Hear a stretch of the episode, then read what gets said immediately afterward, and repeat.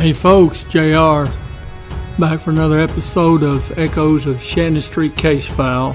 It's going to be episode 71. It should be left that way. Continuing the in- follow up investigation. Most of this is being done by security squad, some of it by the violent crimes unit. All right, folks, let's uh, let's go on and get going this investigation. After arriving at the toxicology lab, the writer received a phone call from security offices advising him to bring the above mentioned evidence to the security squad office as the toxicology lab was not going to process this evidence. The writer, after arriving in the security squad office, did secure the above mentioned evidence in the conference equipment room until which time it was determined what agency was going to receive and process the above mentioned evidence. I'm sure that's going to come down to TBI or FBI, and I don't imagine FBI is going to going to want to look at any of these items if I had to guess. Monday, January 24, 1983, the writer was instructed to proceed to the toxicology lab University of Tennessee and pick up the evidence that was left with the toxicology lab. Lord, I don't know who was typing this, but the transcriptionist must have been off this day. On Monday, January 24, 1983, 8:50 a.m., the writer went to the toxicology lab and received the following evidence from Paulette Sutton and Ann Fowler: one Vantage cigarette pack, five bullets, and one cigarette butt found in the northeast room, bedroom at 2239 Shannon. One Kool pack, empty. One black billfold. One black. That says flapper, but that should be a slapper. I don't even want to go there, but that should be a, a slapper, folks. That's what it's usually made of leather, and it's got filled with sand or some other hard material. Police carry it in their belt. And it's used to strike people. It's an impact weapon police use when they don't have their nightstick available. One South Central Bell small phone book, one brown handled knife, one spent shell found in a pool of blood, one Union pin, one North Precinct name tag, name plate, two pins or name tags, one partial name tag 1973, two pieces of broken watch, one MPD pin. All these items were found in the living room of 2239 Shannon. One 12 gauge shotgun, which was used by Patrolman H.A. Ray. One nightstick, one Kel-Lite, one transit level, two battery covers, one Memphis Police Department badge, number 8480. I'm sorry, that may be 3480. It should actually read badge number 480. That was Hester's badge number. Two radio batteries and one Motorola handy talkie from 2239 Shannon. One 38 caliber revolver belonging to Patrolman Schwill. One 38 caliber revolver belonging to Patrolman R.S. Hester. All the above mentioned articles were taken from the security squad office and secured until they were taken to the Tennessee Bureau of Investigation lab at Donelson, Tennessee. On Monday, January 24, 1983, 2 p.m., Ann Fowler the toxicology lab was contacted, at which time she gave the writer the following list of blood types Patrolman R.S. Hester, blood type group O, RHD positive. Patrolman Ray Schwill, blood type group A, RHD positive. Patrolman Turner, Group B, RHD positive. Patrolman Akins, Group O, RHD negative.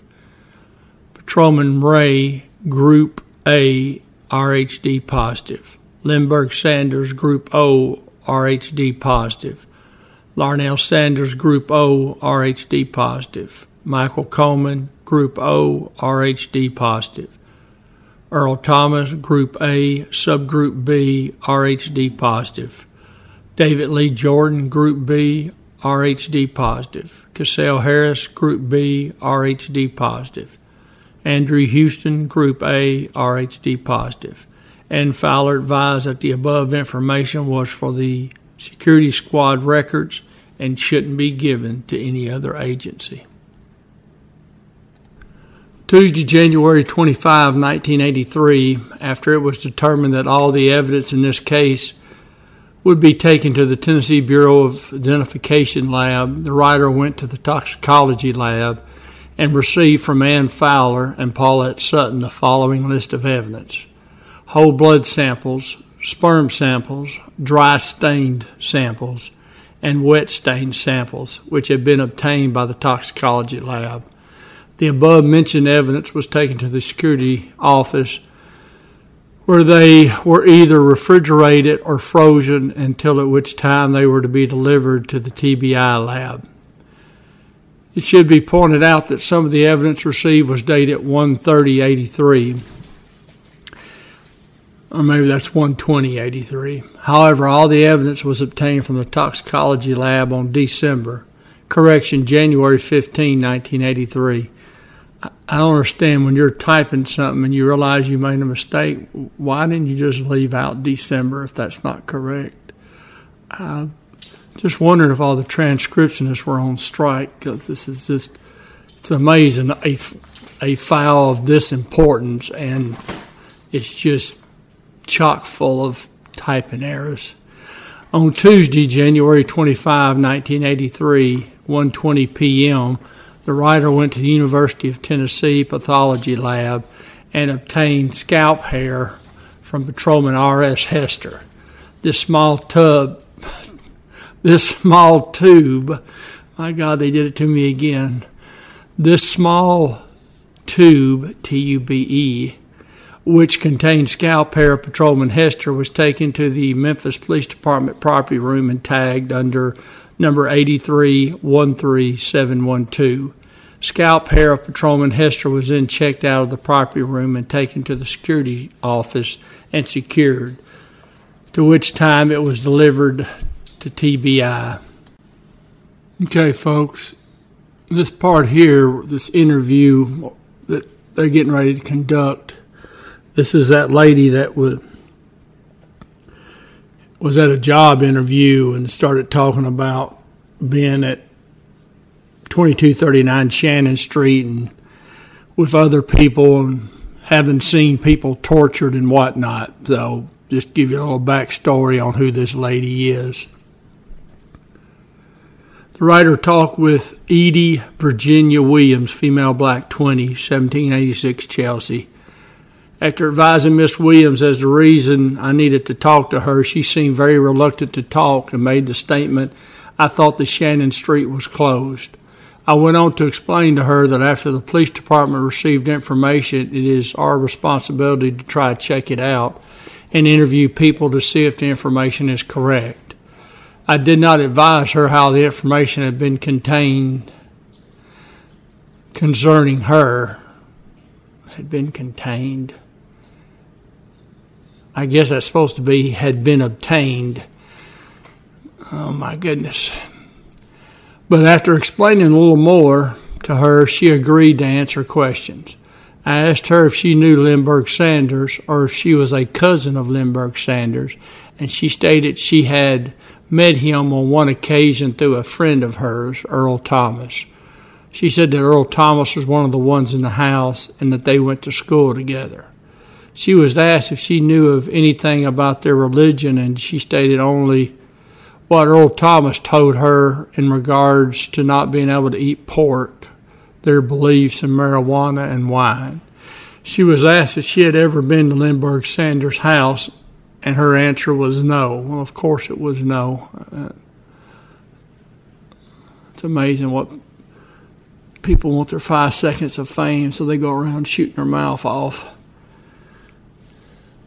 I asked her if she'd ever seen or heard of anybody being tortured at Lindbergh Sanders' house, and she and her answer was no. Well, that's a good answer.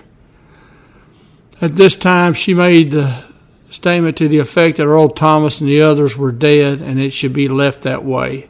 She knew nothing about anything that had occurred on Shannon and did not wish to answer any further questions. At this time, I thanked her and left 1786 Chelsea. Right, folks, that's going to wrap up this episode. You, I don't know if you've noticed, but a lot of this follow up work investigators are having to do is to follow up on phone calls being received. People are calling in saying so and so said they'd been at the house and seen this and seen that and so the police are just wasting man hours following these this up but they have to they don't have any choice you can't just ignore it even though you know nine times out of ten or actually 99 times out of 100 people are just shooting their mouth off why in the world do you'd want to brag about, yeah, I was over at 2239 Shannon, I was watching people get tortured. Just ridiculous. But, anyways, police have to do it, they don't have any choice. They have to follow all this up. And just, just simply amazing. But, anyways, uh, now the next few episodes, we're gonna, I'm gonna do one on the director Holt's press conference that he conducted. Actually, he did two. He did a statement and then he did an actual news conference. I'm gonna we're gonna try to do that. Also, I want to do one on St. Jude. So I want you to see how St. Jude ran. Now that was with a different mayor and a different police director. Buddy Chapman was the director then. And Wyeth Chandler was the mayor. You're gonna see you're going to see what a real hostage situation, how it's handled. And after we do that episode, we'll be able to compare the two, and you can. It's going to give you a better understanding of, of how politics played such a significant role in Shannon Street. All right, folks. That's uh, that's all we're going to do today. I do appreciate y'all tuning in with me we'll get back together again in a few days. We'll hit those episodes, and we've got a few more. Till then, folks, I will see you down the road.